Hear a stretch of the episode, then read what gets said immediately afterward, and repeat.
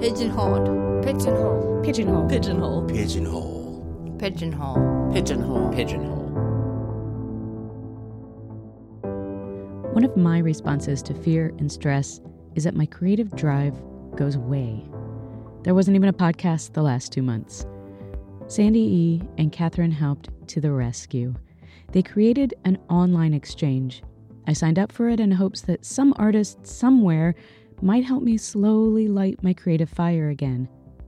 But when I got paired with Sandy, it spontaneously blossomed into some needlepoint and this podcast.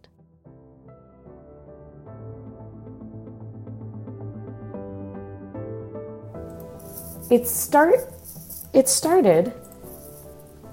with a Facebook message.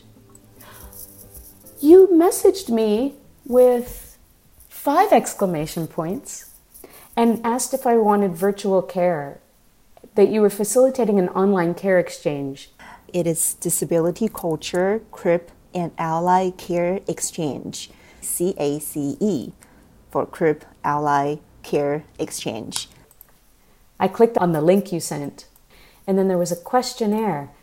And my collaborator, Catherine, and I call it cake instead of like case. And the idea is that after filling out the questionnaire with some stuff about you and what you want, that you would pair one disabled person and one artist ally, and then those 2 people would speak on the phone or use video or text-based chat. Cake exchange would be making like a recipe for something that you share, like collaborative effort, but then write it into a recipe in the end.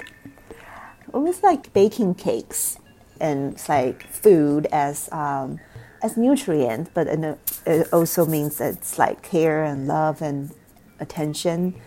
We're cake. So in the form, you will see that you self-identify as a disabled person, artist, or other identity categories or allies. So you can be many of the categories.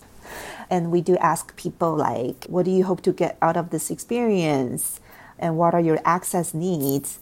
People tell us that, hey, I want to pair up with another disabled person. I'm open. I'm interested in pairing up with someone who is interested in writing. Hey, I really want someone who also share experiences with being a mad person. I want to know more about disability culture. So I pair up this person with someone who has more experiences in disability community. Questions such as like, are you pairing up like one disabled person with a non-disabled ally? Not necessarily. It's not like only disabled people can do the care work. It's very much about like, how do we play our role? You provided prompts of things that we could do in our own spaces from a distance, but with each other. And then you wanted us to share something of the collaboration, taking a picture of each other or selfies of the computer screen. And then it was going to be shared on social media, which is such a cool way to take advantage of what Crips are already doing, which is working at home a lot of the time. And the other thing that Crips are always doing also is asking each other, what care would you like and what care can I give you?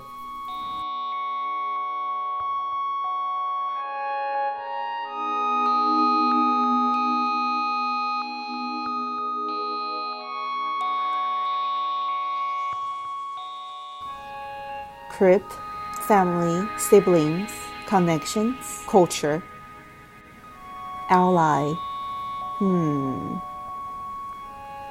providing space, entering into disability culture, support, care, being attentive, holding a space.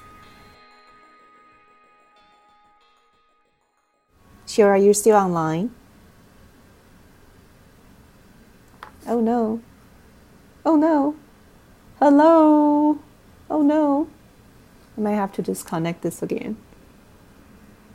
All right, join the call. Join. Okay.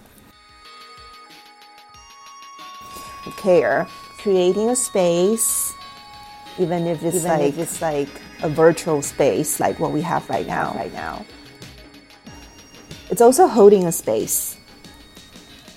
Care can also mean being attentive, invitation of the unknown, very much like what you and I are doing right now. Yeah. I think care is not always about having like a soothing feeling.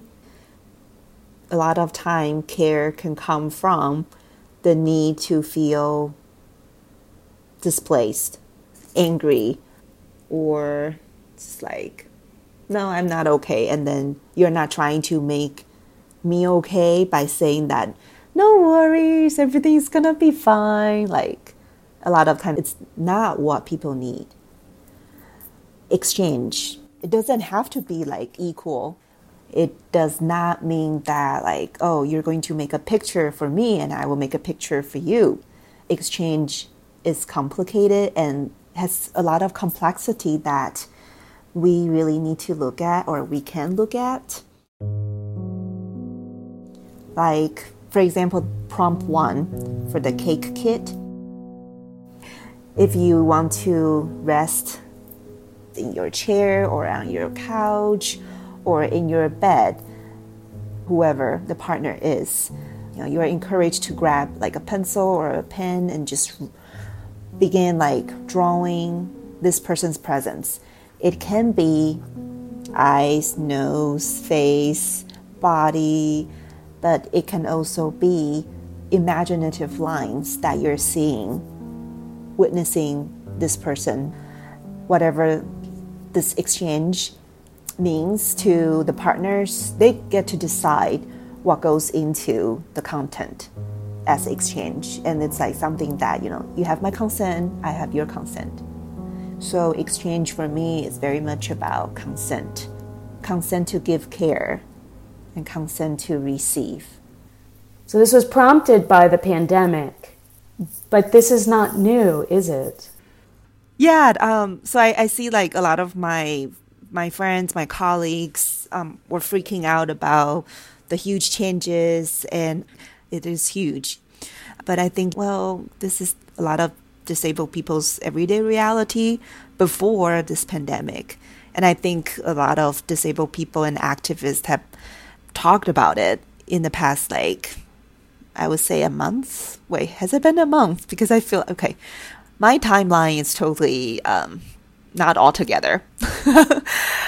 I'm not denying people's fear or feeling like anxious. And I don't put it lightly when I say that, this is what disabled people have done for ages. It's like, unfortunately, this has been the norm. I want connections. I want connections with my people, like my Crip siblings. And I'm really reminded of Riva Lair's work. So Riva did circle stories many years ago, and she continues making portraitures of her people. So disabled people, queer people, and artists. I have been thinking a lot about, what do disabled people look like right now? Especially when we are all like sheltered in place, and hopefully everyone is doing it correctly. How do we share to each other among Crips that this is what disability looks like, which is also a project that Bethany Stevens did. This is what disability looks like, where she asked people to take pictures of themselves or having pictures taken and really show like, hey, this is me. This is what I look like. And I am a disabled person. I am a disabled person of color, and I'm queer. And so I was Sins Invalid's artist in residence a couple years ago, or many years ago, working with other disabled artists during the residency, and also I interned for Sins Invalid for one summer. It gave me a lot of like long-lasting energy to do the care work, to build connections. And I feel that the work that many people have done, like Alice Wong, Patty Byrne, and Leroy, and Mia Mingus, these people's work is how we can begin collecting Crip styles. Disability and Crip, it's like their styles, and care can come from various styles and approaches. Definitely, I open to other definitions of what care looks like, especially during pandemic, such as what we are going through right now. When we don't see the representations of ourselves in the media, we make it work, we make it happen, we capture that ourselves. It's about how to carry our heritage. Disability culture, Crip culture, it is a heritage that I want to preserve and conserve. That's the basic background, the idea behind this project. On Facebook, it's facebook.com/disabilitycultureCACE, and on Instagram @disabilityculture_CACE. So it is Crip Ally Care Exchange @gmail.com. Well, you and I will have to take selfie with our screen, so so I should stop and then send it to you.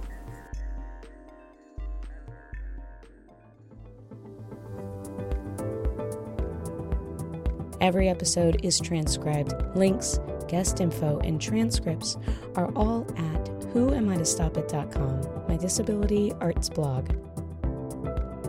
I'm Cheryl. This is Pigeonhole. Don't sit where society puts you.